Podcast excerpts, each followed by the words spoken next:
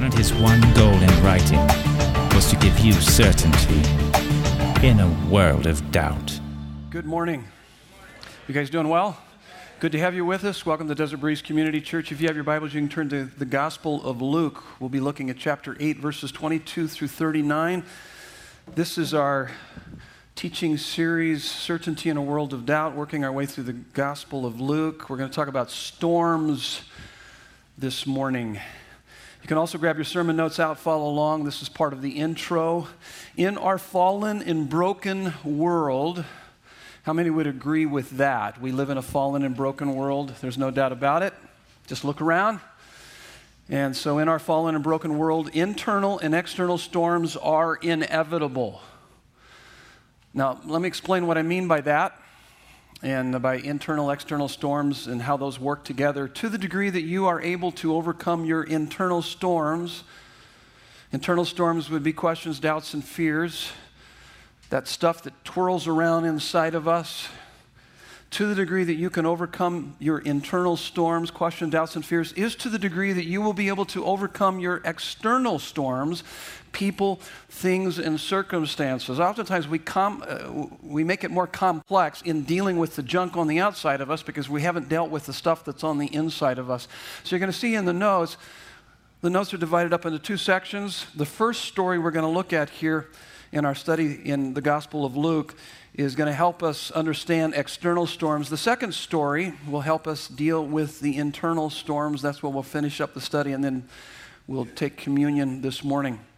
And so let me begin uh, with prayer as we typically do, but this is what I want to do this morning. I want to pray for the ladies here, all the ladies here at Desert Breeze. And uh, let me pray for you, and then I'm going to go into a prayer for this particular study this morning. Would you bow your heads with me? Let's begin with prayer. Father God, your word says that charm is deceitful and beauty is vain, but a woman who fears the Lord is to be praised. We praise you for the ladies of Desert Breeze, both young and old, both married and single, both moms biologically and spiritually, that each one would see that the role they play in our lives is indispensable and with implications that are eternal.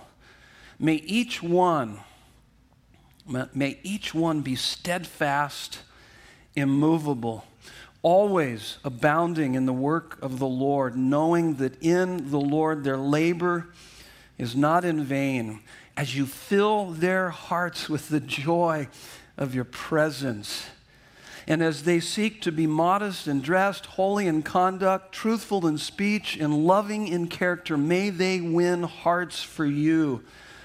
May they win hearts for you, God, because of their beauty inside and out. And God, we also pray, Father, that as we talk about storms, I can't help but think that there are many here this weekend in all three of our services that, that are facing internal storms and external storms. And God, we thank you that, that you are our refuge and strength, a very present help in trouble. And yet, too often, we forget this and are easily overwhelmed by the storms of life. Help us Help us to overcome the internal storms of questions, doubts, and fears so that, so that we will be better prepared for the external storms of the people, things, and circumstances of life, so that the storms of life will give us more of you and make us more like you for your glory and our joy in Jesus' beautiful name. And everyone said, Amen. So let's take a look at this text. I'm going to work through it. I'll explain a few things as we walk through it. First story our external storms, second story, internal storms, starting in verse 22, chapter 8. One day he got into a boat with his disciples, that is Jesus, and he said to them, Let us go across to the other side of the lake. This is the Lake of Galilee. So they set out, and as they sailed, he fell asleep. Jesus is exhausted from ministry. He goes out, and notice what it says and a windstorm came down on the lake, and they were filling, and they were filling with water and were in danger. Stop there just for a minute. The word there for windstorm, the, the original language of the New Testament is Greek, and so the windstorm here is, uh, is hurricane wind, is literally what that is. If you've ever been in a hurricane, it is frightening terribly frightening. And in fact, uh, the waves are anywhere from five to 10 feet high on the Sea of Galilee. I don't know if you've ever been out at the lake here, Lake Pleasant or Roosevelt Lake or any of the lakes. We used to go to the lakes a lot and ski the lakes. And, and there was a one summer we were up at Roosevelt Lake, and a storm blew in there and sank one of our boats. And the waves were only probably about uh, two to three feet, four feet maybe at the most. But it was amazing how quick a storm could come in like that and sink a boat. And um, so this is much worse much worse than one, in, on one of our, our smaller lakes. This is a big lake, this is a big sea.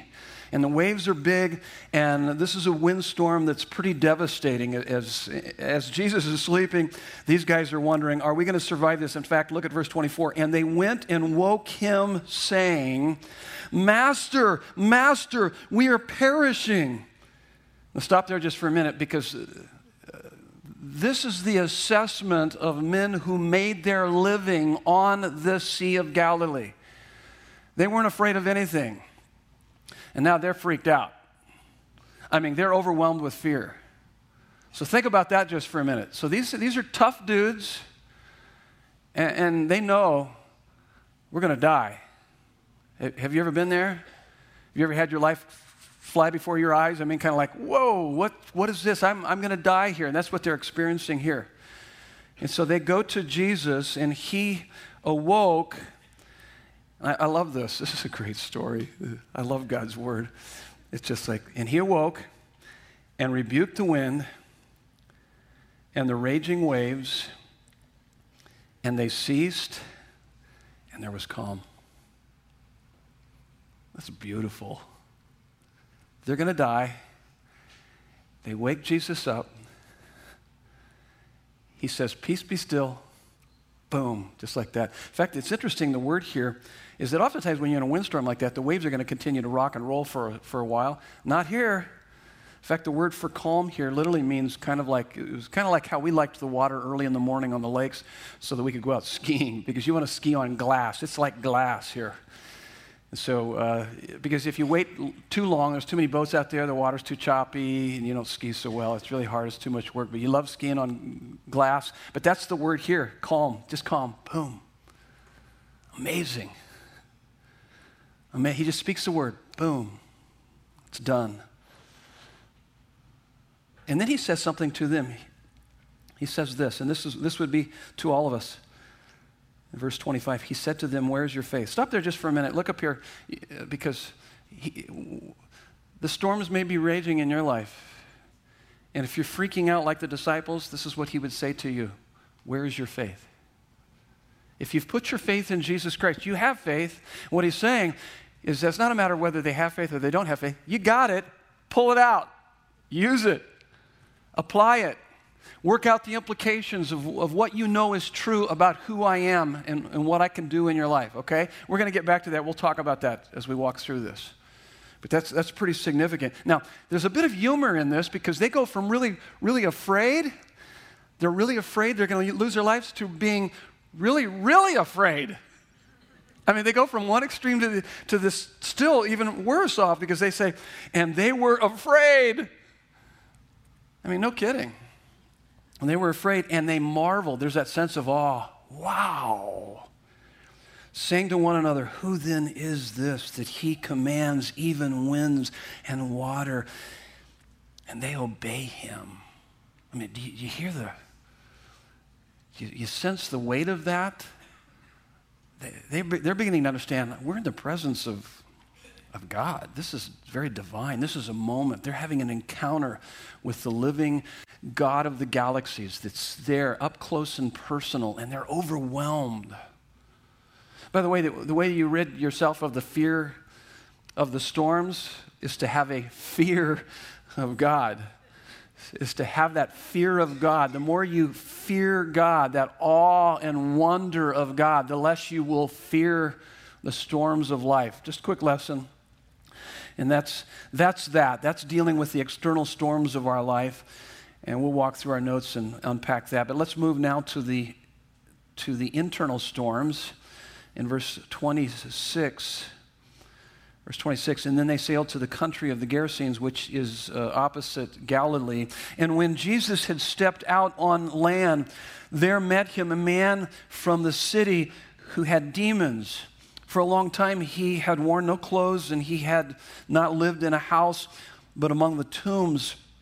And when he saw Jesus, he cried out and fell down before him and said with a loud voice, These are the demons speaking out of him, by the way.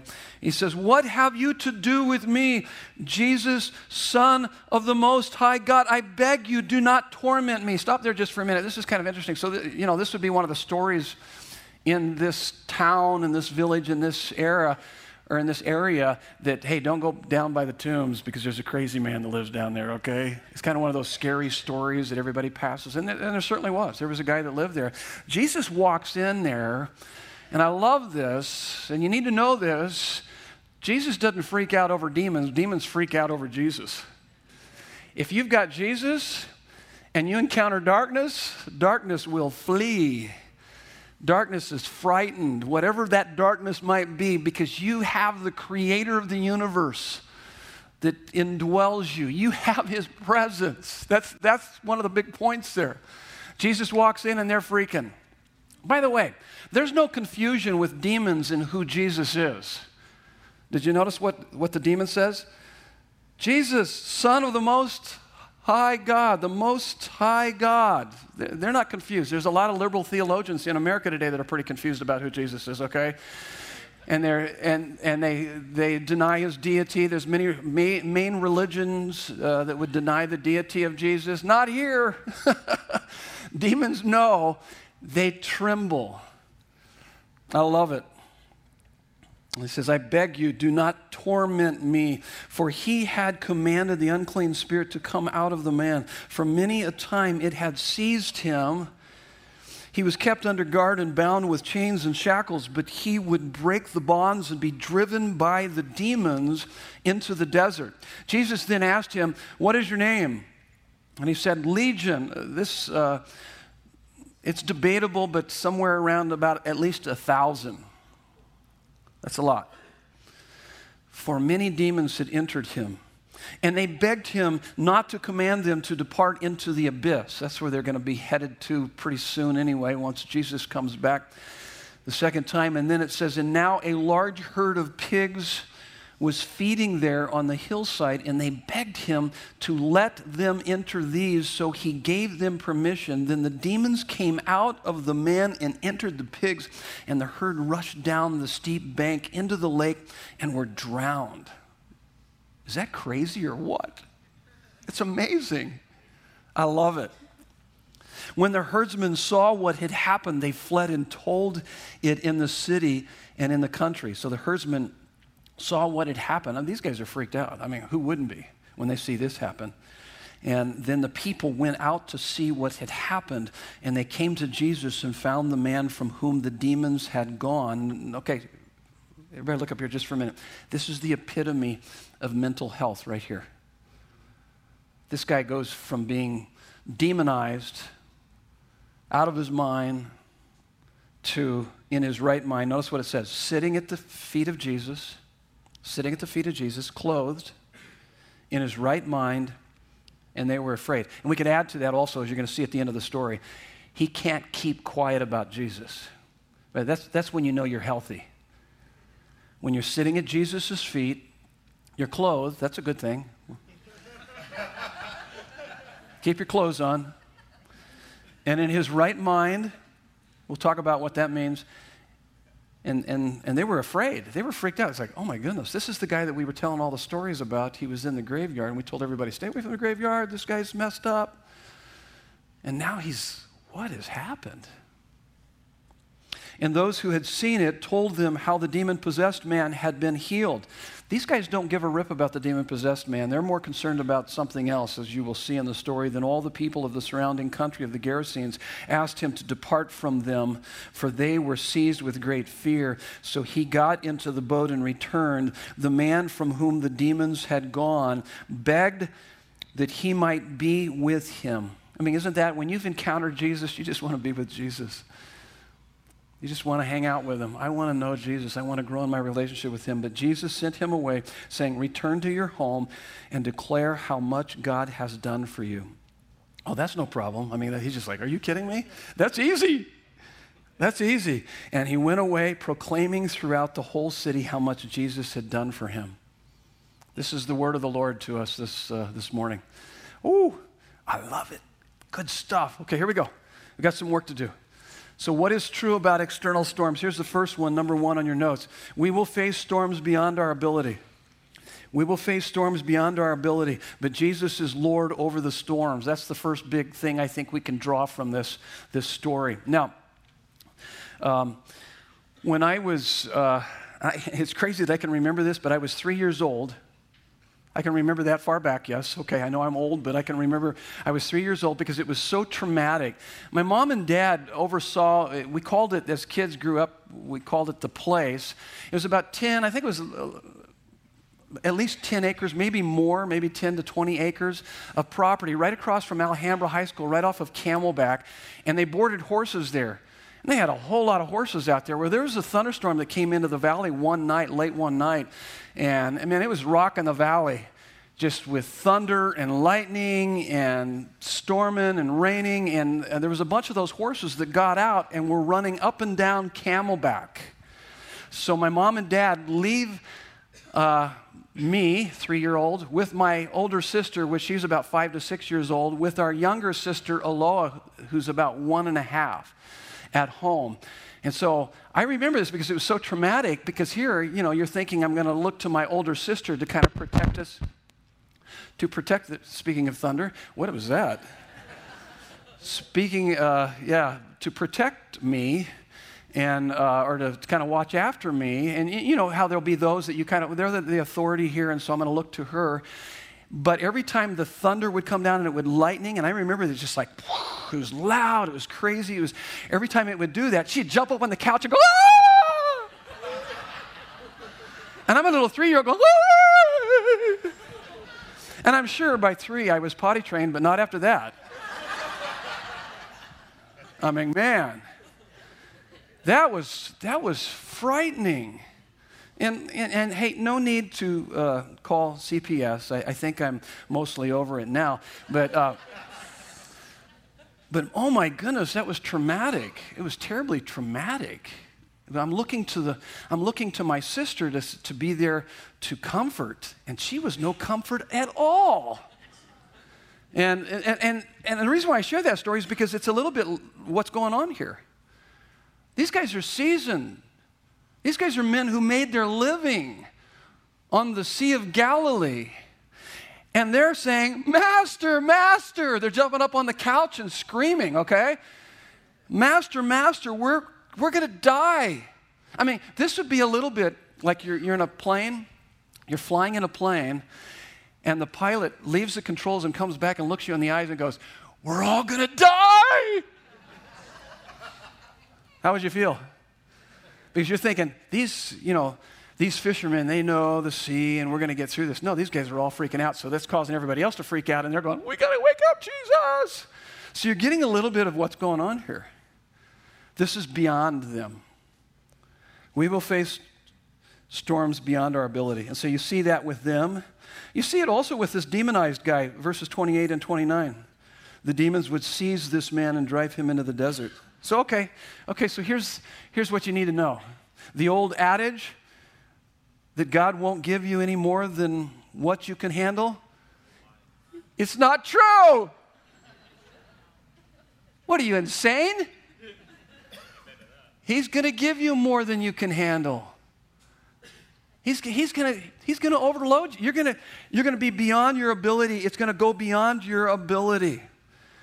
We will face storms beyond our ability, but Jesus is Lord over the storms. See, that, that's what we need to understand. Storms show us that not only are we not in control of our lives, but that we never were and are in desperate need of God. Listen, everybody knows that here, and if you haven't, you're going to learn it really pretty quick. You don't have to live long to understand that. You get that phone call, you quickly lose a loved one. You get that pink slip. with that company you thought you were going to be secure and going to be able to retire with. You get that diagnosis that says, wow, you've got cancer and it doesn't look good. Immediately, I mean, you think, hey, wait a minute, I, I had all my ducks in a row. I, I mean, I had everything worked out. I, I, thought, I thought I could control it. You can't control it. Yeah, there's certain things that we can control and we need to be responsible people, but ultimately, no. No, no, no, we're not actually really in control.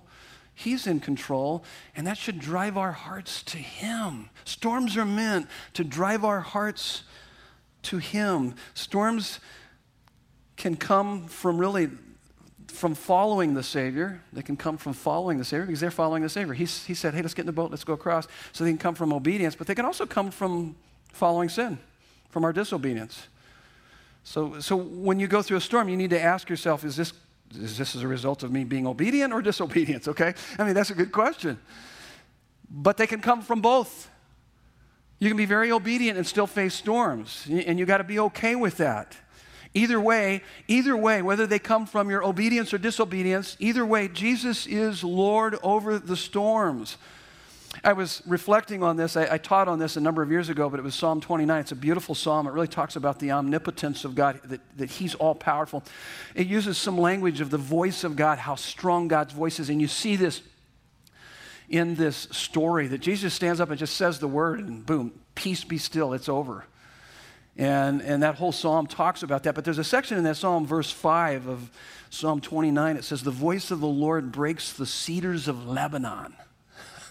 That's really descriptive. Cedars of Lebanon are bigger than you can put your arms around. I mean, these are big. And basically, he's just saying that God could speak it and flatten it and level out the cedars of Lebanon. It's almost kind of like he's describing um, really the aftermath of maybe a, a, tornado or a hurricane, and that's just a dim glimpse of God's power. We've seen that on TV before. Maybe you've been in it. You walk, you look in there, and you go, "Oh my goodness, these trees were big, and they're just flattened out. They're level." And what the psalmist is saying, that's God's power. And the more you begin to live in the reality of that power, the psalm ends by saying, This will give you strength and peace. Verse 11 of Psalm 29.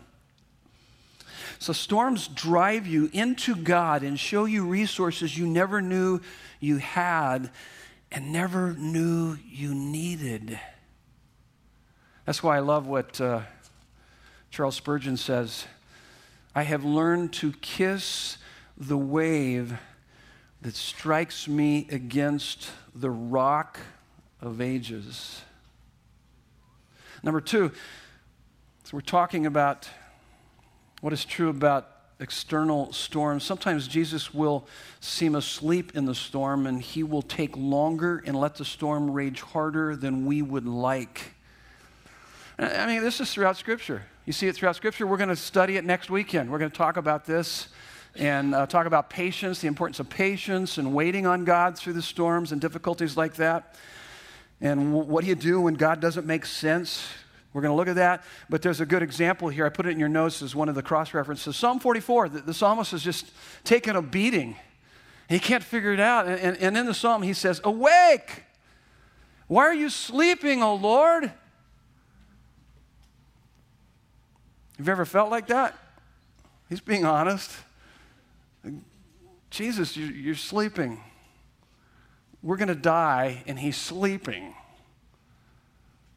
And, uh, and sometimes Jesus will seem asleep in the storm. He will take longer, let the storm rage harder than we would like. Now, Jesus being Lord of the storm and being asleep in the storm are not, are not a contradiction. They're not a contradiction. John 16, 33, Jesus, part of the upper room discourse as he's discussing with his disciples just hours before he's going to be hanging on the cross for them. He knows that they're going to, they're going to be traumatized by all of that. They're going to face some pretty heavy stuff. And this is what he says I'm telling you this before this happens, so that in me you will have peace. In this world you will have tribulation. In this world you will have tribulation, but take heart, I have overcome the world. Now, he doesn't say, I have overcome the world, therefore you won't have tribulation, nor does he say, You will have tribulation because I haven't overcome the world. And in our minds, sometimes we kind of we, we put those two against one another. We make them almost a contradiction. In our minds, we say, if he has overcome the world, then we wouldn't have tribulation. If we're having tribulation, he hasn't overcome the world. That's not true. No, what he's saying is that, guess what? You're going to have tribulation. Oh, by the way, I've overcome the world. And th- those things can happen simultaneously, and you, you need to know that as you're working through that. And oftentimes, he, He's allowing those storms in our lives for a particular reason. He's Lord of that storm that's come into your life to develop you and to grow you. It tells us in James chapter 1, verses 2 through 4 he says, Consider it pure joy, my brothers, when you encounter trials of many kinds. And I don't think I've graduated quite to that level yet because typically when I face storms and difficulties, that's usually not the first thing that comes to mind. Oh, joy. And not that joy is necessarily defined always like that. Joy, it doesn't always mean you're, you're happy, but it, it, does mean hope. And I don't think I always have hope. I, I, tend to go the other way of hopelessness and struggle a bit. But he says, Count it all joy when you encounter trials of many kinds because you know the testing of your faith produces what? You guys know what it is? Perseverance or, or patience. And so let patience or perseverance have its perfect work in you so that you might be complete and perfect, lacking in nothing. He's trying to grow you up. He's trying to mature us. And so he brings storms in our lives to do that, difficulties beyond our ability, so that we can see he is Lord of the storms. He does care for us. That's, that's what he's, he's wanting to do. I had someone, um, I was telling them I was going to talk about storms, and um, last weekend, and one of our uh, one of the gals, one of our leaders here at Desert Breeze, talk, told me about Biosphere 2 know, this project back in the 1990s, a closed Earth systems research facility. Anybody familiar with Biosphere 2? It's in Oracle, it's real close to Tucson.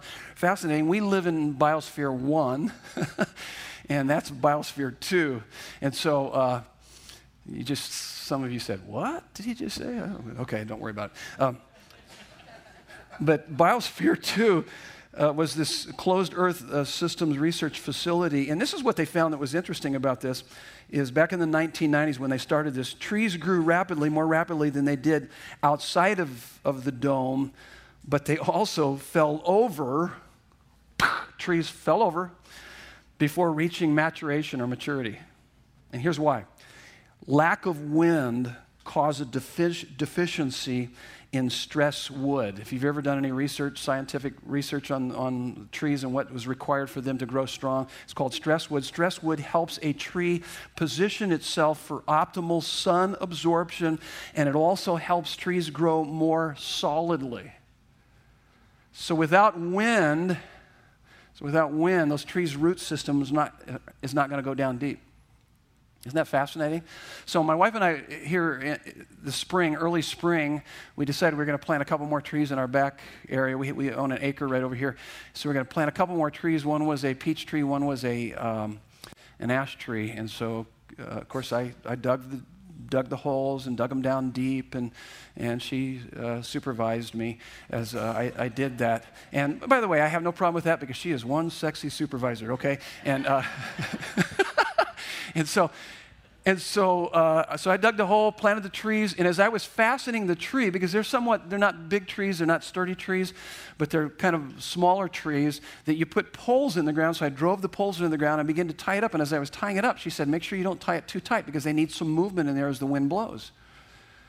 And she began to explain to me because they need, because that's how they begin to, the root system, as they blow, there's, there's some certain amount of restraint. I mean, you don't want them snapped off by the wind. At the same time, they need to have enough movement because it pushes the roots down deep into the soil for a good uh, root system. And I thought to myself, that is one brilliant gal. Okay, I'm thinking she's smart. And as I was thinking about that and, and looking at that, but I was thinking about it as it relates to our lives if our root system is going to go deep, uh, the winds have to blow in our lives. You're going to have to have storms. In you need storms. I was thinking of it as it relates to our kids. See, if you, as a parent, as a grandparent, if we're overly protective towards our kids, we don't want our kids to go through storms. Oh, they're going through a difficulty. I'm going to protect them from all. Wait, wait, wait, wait, wait. They're going to get out as adults and, and be unprepared. Their roots, they're going to fall over. Boom. Biosphere two. Always remember that. They're going to grow up big, fast, and they're going to go boom. They hit, they hit college. They hit adulthood. They're going to fall over. So, as parents, we need to bring some parental imposed storms, don't we? And I, I, was thinking about this because we did our, we did our Mother's Day kind of get together yesterday. My mom was telling, telling me about one of her grandkids that came over, and he was three years old and he was still in a diaper. And she asked him, says, Dude, why are you, why are you still in a diaper? And the kid very very really greatly articulated because my mommy still changes my diaper. And my, my mom's thinking, what the heck are you going? She didn't, she didn't talk like that, but she's, she's more dignified than, than I am. But she goes, uh, she says, well, that's not going to happen around here because you need to be potty trained. You're three years old. I'm not going to be changing your diaper. And mom needs to get with it. And it wasn't one of my kids, by the way, okay? It's not my kids. My kids were potty trained, boom, just like that, okay? They were like six months old and they were potty trained. they were changing their own diaper. okay, probably not. And so I was just thinking, yeah, yeah, Grandma, go for it. That's the way to do it. Don't put up with any of that. And so I was, I was happy to hear that. But I, I had to tell you a little bit of a story here is that Grandpa here was watching five grandsons, and I walked into the living room and I smelt something that was just absolutely horrible. Like, what in the world? what is that? And lo and behold, one of the little four year olds was playing a um, video game. And he was so involved in the video game that he decided that the video game was more important to him than him going to the bathroom and going to the bathroom, going and taking a dump in the bathroom. Sorry. The dude took a crap in his pants. Okay? Does that make sense? So he's, he's playing he's playing video video game, and I walk in there and go, What the heck is that? That's horrible. And I go over there and he's still playing the video game. Dude, did you crap in your pants? Oh my goodness. It wouldn't have made it so bad, but I was all by myself. So I begin to lecture him. Wait until grandma gets home before you do something like this next time. Don't do it on grandma's watch, do it on grandma's watch, or at least go home and do it. Don't do it here. It was horrible dipping his underwear into the toilet, trying to clean it out, and that's going to help for the nice uh, Mother's Day brunch here later on. You're welcome. That'll help you lose weight, huh? but, uh, but I mean, I was like, dude, uh, it's time to knock this stuff off. You're four years old. No game, no video game is more important than you going to the bathroom, especially when grandpa's got to clean it up, okay? And I was thinking as it relates to, uh, and I know, I know your honor roll student would never do that. But, uh, but I think our kids all took after me, okay? And, uh, but I mean, I often, I was thinking about that as it relates to God's, God is going to bring storms into our life because He's telling us many times it's time to quit how can I say this in a nice way? It's time to quit. We, you need to be potty trained.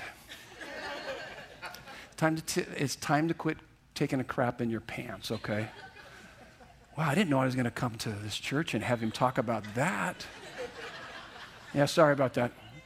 I, but, but I mean, I, I can't help but think that oftentimes we've done some really stupid and foolish things, and, and God's saying, you know what, I love you. I love you way too much. It's time to grow up. And so here's a God imposed storm you're, you're being obedient, but you need to grow up. You need to get beyond the diapers, and this is the only way that's going to take you beyond the diapers because I love you. And I want the best for you. That's, that's what happens. We'll talk more about it next weekend, but sometimes, sometimes Jesus will seem asleep in the storm. He will take longer and let the storm rage harder than we would like. And uh, Sometimes he calms the storm and sometimes he calms his child in the storm, but either way, he will do what is in our best interest, even when we come to him badly or poorly.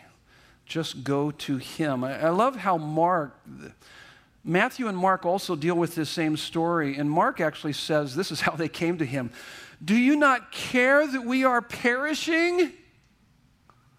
That's what Mark, Mark says that they said to him.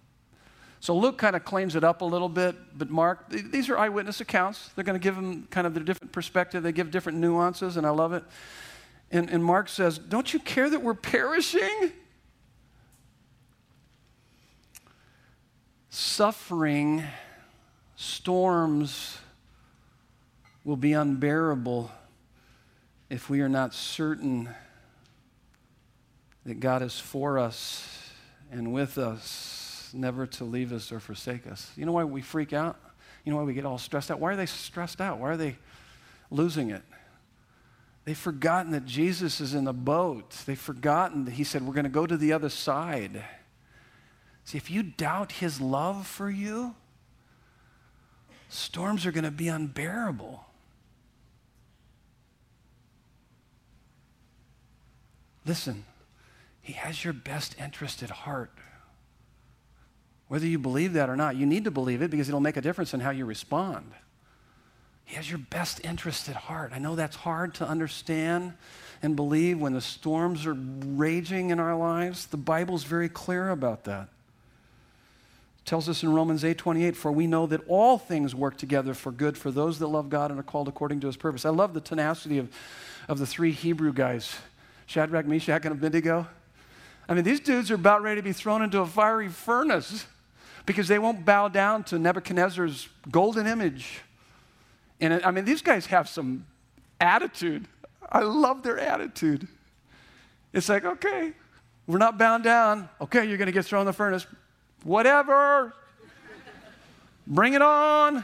And, and they actually say something. In fact, you can look it up. I love it. I like going back to it from time to time. But Daniel chapter 3, verses 16 through 18. Basically, these guys say, God can save us, He will save us, and if He doesn't save us, we know He's got our best interest at heart. It's almost as if they're saying God will either give us what we ask for or give to us what we would have asked for if we knew everything He knew because we know He's got our best interest at heart.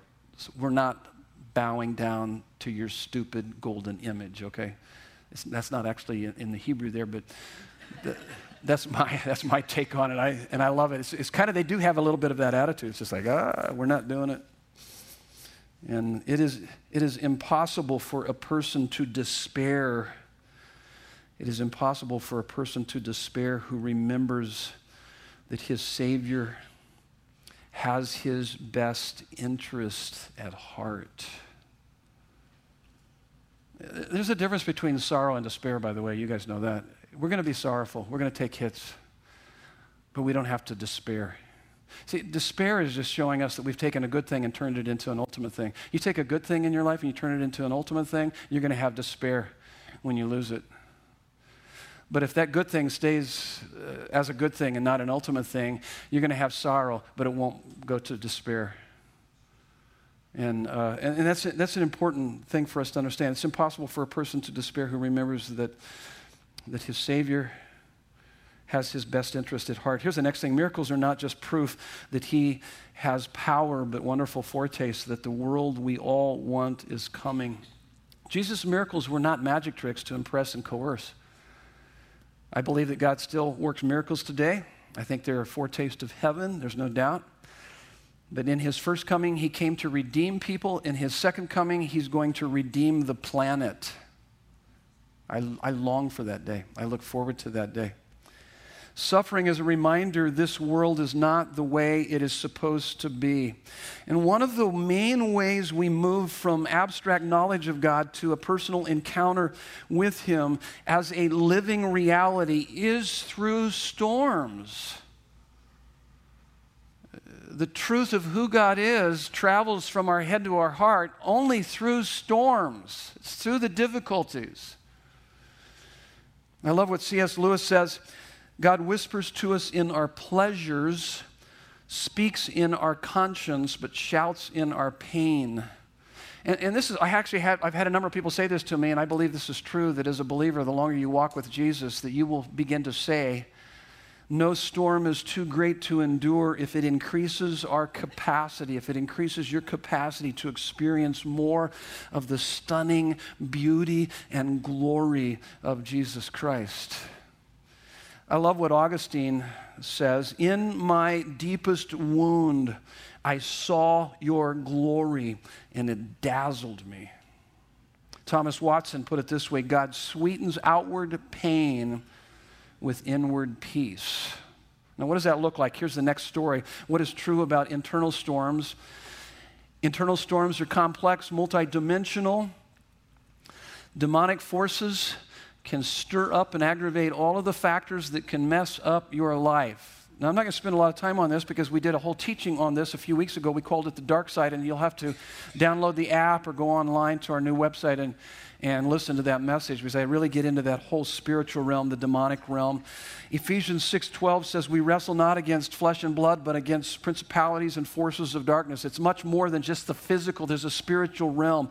And by the way, our problems are much more complex and multidimensional. So when you've got a friend that's struggling with depression, don't just start preaching to them that they need to read their Bible more and, and rebuke the devil more and go to church more and be plugged into a small group more. Yeah, yeah, yeah, yeah, yeah. They need to do all of that, but it can be much more than that because there's this physiological part of us. Sometimes we're not getting enough rest at night. Sometimes it's diet. Sometimes it's exercise. Sometimes it's just brain chemistry and we need some medication to help us. It can also be uh, certainly that, that spiritual realm where we've got demonic stuff going on in our life. He's coming after us, he's trying to oppress us, he's working us. Or could, could be moral, could be sin. We're, we're living in sin and it's creating really guilt and shame and stuff in our lives. We need to take it to the Savior and it's creating this depression in us. Or it could be very much relational. If you've gone through a divorce, it can take a person that's gone through a divorce three to five years to kind of work through the implications and the, and the obstacles in that and create depression. Or it could be just emotional. You're not dealing with past hurts. You've taken some hits through the years and you've stockpiled them, and anger turned inward becomes depression. So, no, no pat answers, okay? No pat answers. It's much more complex, it's multidimensional, and then the demonic forces can stir up and aggravate all the factors that can mess up your life. You can go online and listen to that one. We, we talk more about that. But here's the next one the same patterns are at work in our lives that are in the demonized man. The difference isn't quality, but quantity. So we look at this demonized man or this guy that's demon possessed, and we immediately think, oh, well, that's him. I'm not, I don't have any problems with demons. How do you know? How do you know you don't? The word that's used here is demonization, and the Bible actually kind of gives us this idea that anywhere from being tempted and deceived to all the way demon possession, it's on this scale that we can be uh, affected by by demons. Now, certainly Christians can't be demon possessed. We know that, but you can certainly be oppressed and you can be tempted and you can be deceived by demons. And in fact, it tells us in 1 Timothy chapter 3, verses 6 through 7, leaders in the church should not be recent converts because, because they can become puffed up and fall into the snare of the devil. It says in Ephesians 4 26 and 27, be angry, but don't sin. Don't let the sun go down in your anger, and do not give the devil a foothold. So, so it's talking really, there's the same patterns are at work in our lives that are in the demonized man. The difference isn't quality, but quantity. So here, here's the pattern. Here, here it is. I've got it on a checklist. If you love anything more than God, you are making a pact with evil. Romans 3.23, it says, For all have sinned and fall short of the glory of God. So, because we fail to see how desirable and satisfying God is, we tend to choose something in creation and love something in creation more than we love the Creator. And then, in doing that, we're making a pact with evil. This is centering our heart on anything more than God. And what's crazy about this is this can, this can be very good things that have become ultimate things in our life. They can, it, can be a, it can be a marriage, it can be our kids, it can be a job. It can be money in the bank. Those are all good things, but when we take those good things and turn them into ultimate things and we try to get from those things what we should be getting from God, our sense of meaning and purpose and hope and happiness, then we're making a pact with evil. We're setting ourselves up.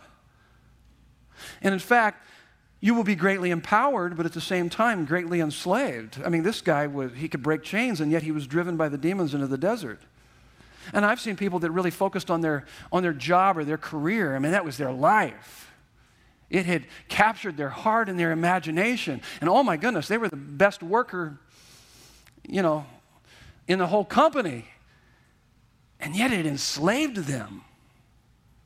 And in the meantime, it trashed their health and it messed up their family. So, so you will be greatly empowered, but at the same time, greatly enslaved. I love what Rebecca Pippert says out of the salt shaker into the world. She says, Whatever controls us is, is our Lord. The person who seeks power is controlled by power.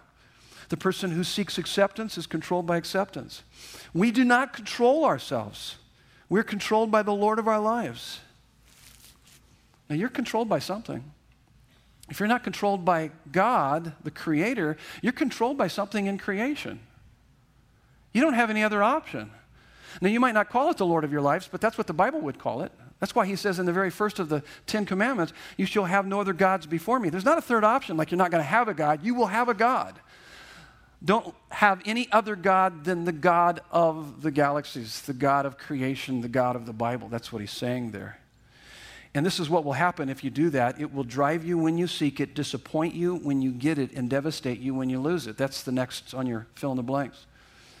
It will drive you when you seek it, disappoint you when you get it. Why would it disappoint you? That Why is enough never enough? No matter how much you put in your bank, no matter how much you pursue your marriage, no matter how much uh, you pursue your job, at some point, there will be this inconsolable longing because there's nothing in creation that can satisfy that deepest longing in your heart. You were created for God. That's really what we, in the New City Catechism, we, we recited here. Was, we, were, we were made for His glory. And that's where we're going to find the deep, our deepest satisfaction. But, but notice this, and it will devastate you when you lose it. As a firefighter, uh, paramedic with Phoenix Fire, I don't know how many, how many suicides I went on. Whether they blew their brains out with a gun or cut their wrists, one guy cut his throat or they'd overdose on meds, whatever it was, most of the time, it was because they had built their life on something that was temporal and it was gone. And when that was gone, their life was over. And so, therefore, they ended their life because of that. It devastates you. Take a look at this. Uh, let's walk through this real quick the heart chart. We talked about it last weekend. And. Uh, so when the Bible talks about our heart, it uses that word heart some 900 times. And um, let me just, I'm going to spend a little bit of time here uh, on this. I'm going a little bit longer here today uh, because I want you to really understand this. You're saying, what's new? And, uh, and so, uh, so when the Bible talks about heart, this is what it's defining for us. It's our actions, the top of the, the top of the heart, the most uh, superficial, you might say. It's at the very top is our actions, our will. Then it comes down to our feelings, our emotions, and then the thoughts. Thoughts are more than just something that's fleeting. It's actually more about our mindset. It's a, it actually has to do with uh, our worldview. We, we all have a worldview. We have a belief system. And then, of course, you've got the treasure. Where your treasure is, that is where your heart will be also. And let me say it again. Let me say it again. It's not the trauma, it's not the difficulties that you're going through, it's not the storms that make you behave actions and feel feelings the way you behave and feel. It's not the storms of life that make you behave and feel the way you behave and feel. It's actually much deeper than that. It's the thoughts, it's what you're saying to yourself about those storms, it's your worldview. If you don't add into that equation that God is for you and not against you, if you don't have a biblical worldview, of course you're going to have a negative response to the, to the storms of life. Of course. That's why he's saying, hey, guys, where's your faith? Where's your faith? What was he doing? He's taking them down to thoughts and their treasure. What's most important to you? And, and so it even goes much deeper than thoughts. It's really what, what, what has captured your heart? What has captured your, your imagination? What are you living for? What are you living for? Because that's going to make a difference when you face the storms of life. Now, let me walk you through something here that I think would, may, may help you a bit. Imagine a Christian friend has lost his job from an unfair action by his boss and comes to you and says, I'm very bitter at my former boss and have become very depressed since I have lost my job. I feel like a failure. You got that? You're sitting at Starbucks, you're hanging out, you're trying to counsel him, trying to help him along. Let me show you kind of the scenario where we typically go that's not deep enough, it's a bit superficial. You can start with the actions. You can start with the actions and say something like this Stop acting like that. Christians should be forgiving and joyful no matter what. Come on, suck it up. That's the typical approach to, uh, among Orthodox and conservative legalistic Christians. To simply tell an unforgiving and joyless person to repent and change behavior doesn't go deep enough because a lack of self control, that is, a lack of forgiveness and joy, is coming from a belief that says, even if I live up to moral standards but don't have this, that is, the successful career, then I'm still a failure. Does that make sense? So you got to go down to the treasure. You're not going down to the treasure. What does he treasure? He treasures this successful career more than Christ. But you're dealing with his behavioral modification. Behavioral modification, apart from heart transformation, is pretense. So you're going to have a real nice little robotic Christian that's just pretending, okay, I'm happy then, because you told me I was supposed to be happy even in storms. Well, don't do that. That doesn't help people. Here's the next level would be emotions. Stop feeling like that. Your problem is that you don't see how much God loves you. You need to think about your value to Him. The typical approach among liberal Christians or secular, secular psychologists who say, See what a great person you are.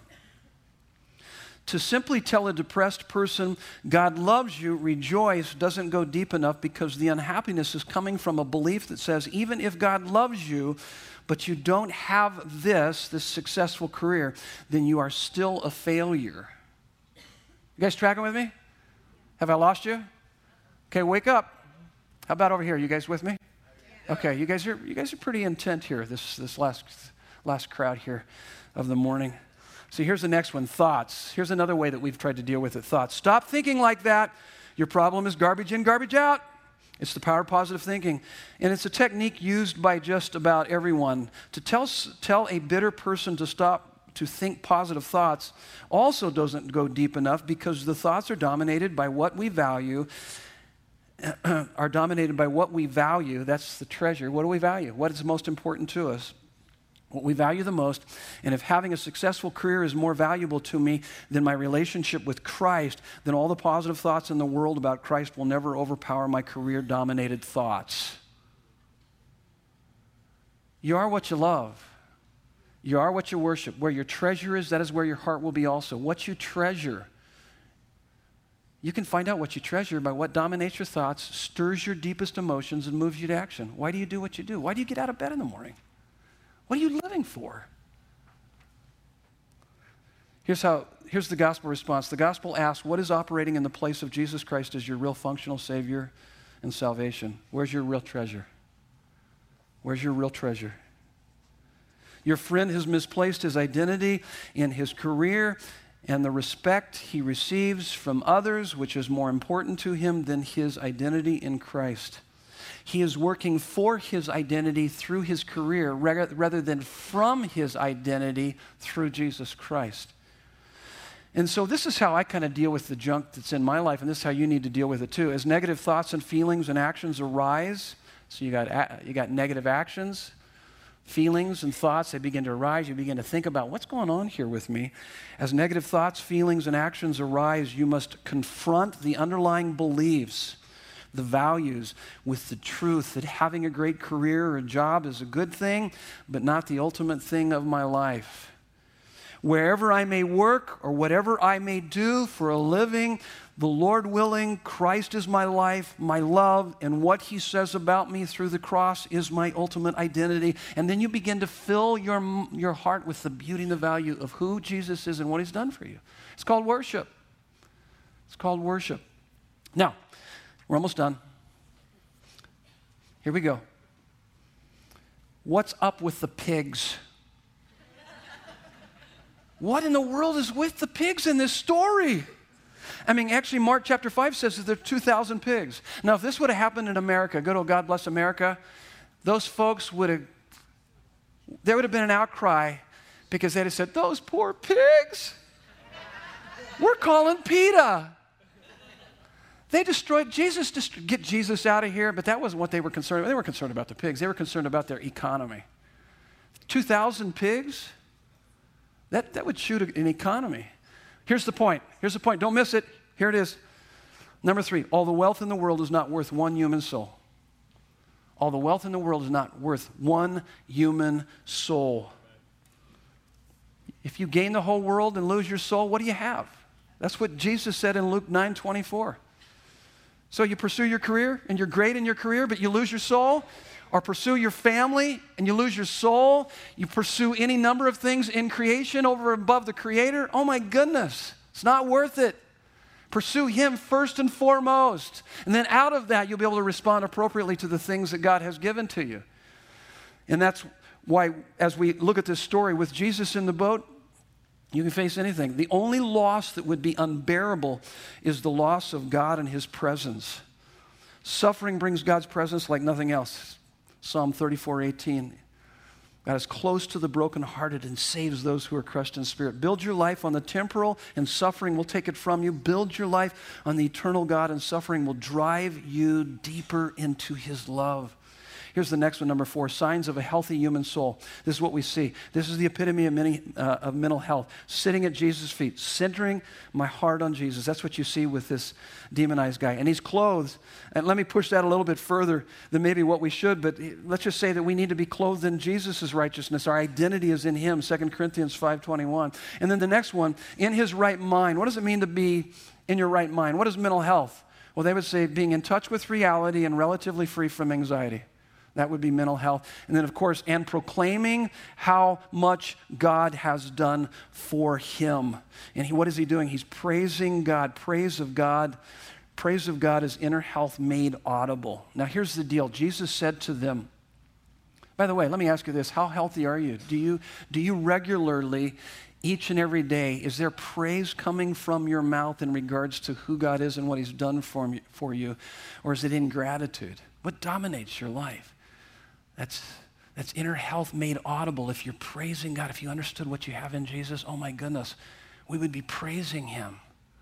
If we understood all that we have in Him. Now, Jesus says, Where's your faith? Let me challenge you with this just for a moment. This is what He's saying to them. You got faith, get it out and use it.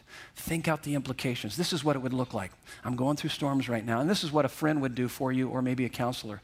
And they would say, Okay, so you're going through the storm. Yeah, that's horrible. That's horrible what you're going through. But let me ask you this Are you Christian? Yeah. Okay, what does that mean? That Jesus died for me and uh, he reconciled me to the Father and that uh, because of that, I have His indwelling Holy Spirit. Okay, okay, that's good. Yeah, yeah, yeah. Okay, so so how does that apply? How does that apply to now whatever you're facing? Does that mean does that mean then, even though you walk through the valley of the shadow of death, you will fear no evil because God is with you? What do you think of that one? That's like Psalm 23. Yeah, yeah, yeah. How about that one? Yeah, yeah, yeah, I like that. Why? I didn't think about that. Why didn't you think about that? Because, see, faith is the foundation. The foundation of faith is thinking. It's thinking out the implication. That's what he's saying. He's just saying, hey, come on. What do you have? Are you a Christian? Don't you have Jesus? Oh, my goodness. He's bigger than any storm that you'll ever face. Where's your faith? Walk it out, live it out. Here's the last point on the notes.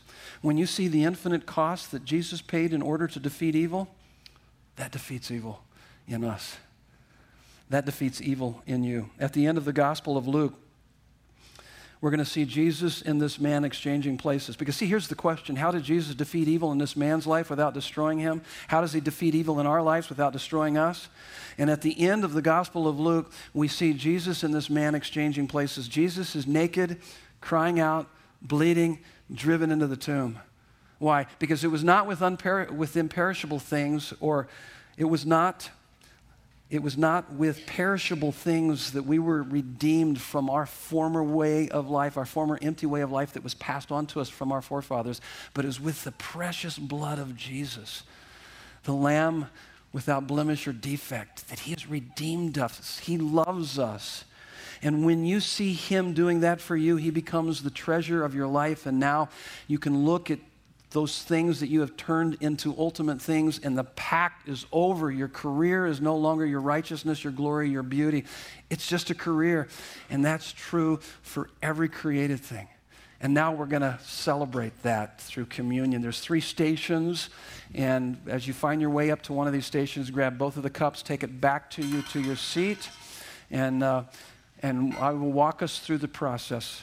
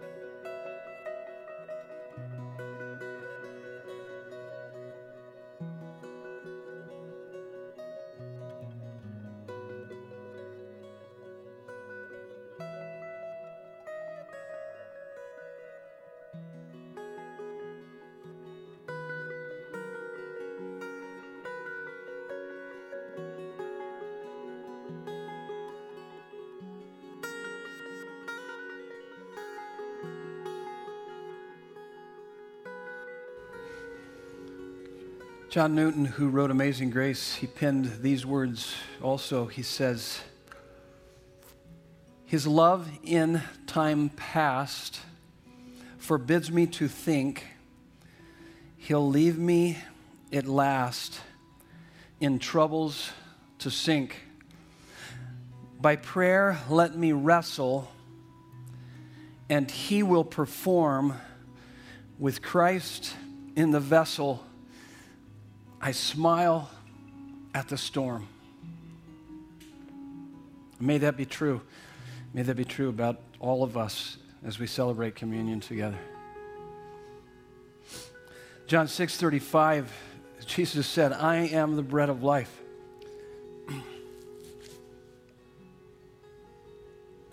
Whoever comes to me shall never hunger. Whoever believes in me will never thirst. So, bread of life.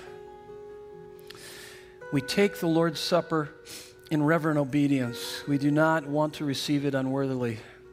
So we come in repentance and faith. Forgive us of our, of our sins, of, of, of taking good things and turning them into ultimate things. And help us to forgive the sins of those who have sinned against us, especially the believers with whom we share the bread and the cup. May our partaking of this meal proclaim your saving death and our desperate need of it. Amen. Paul writes in 1 Corinthians 11 23 through 26 For I received from the Lord what I also delivered to you that the Lord Jesus, on the night when he was betrayed, took bread. And when he had given thanks, he broke it and said, This is my body, which is for you. Do this in remembrance of me. Let's take the bread together.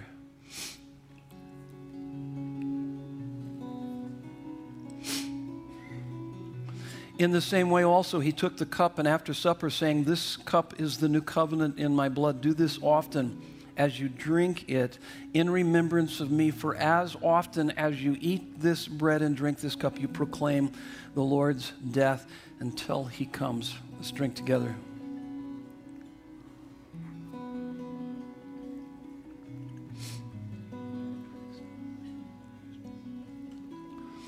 So may the grace of our Lord Jesus Christ, the love of the Father, and the fellowship of the Holy Spirit be with you all. In Jesus' name.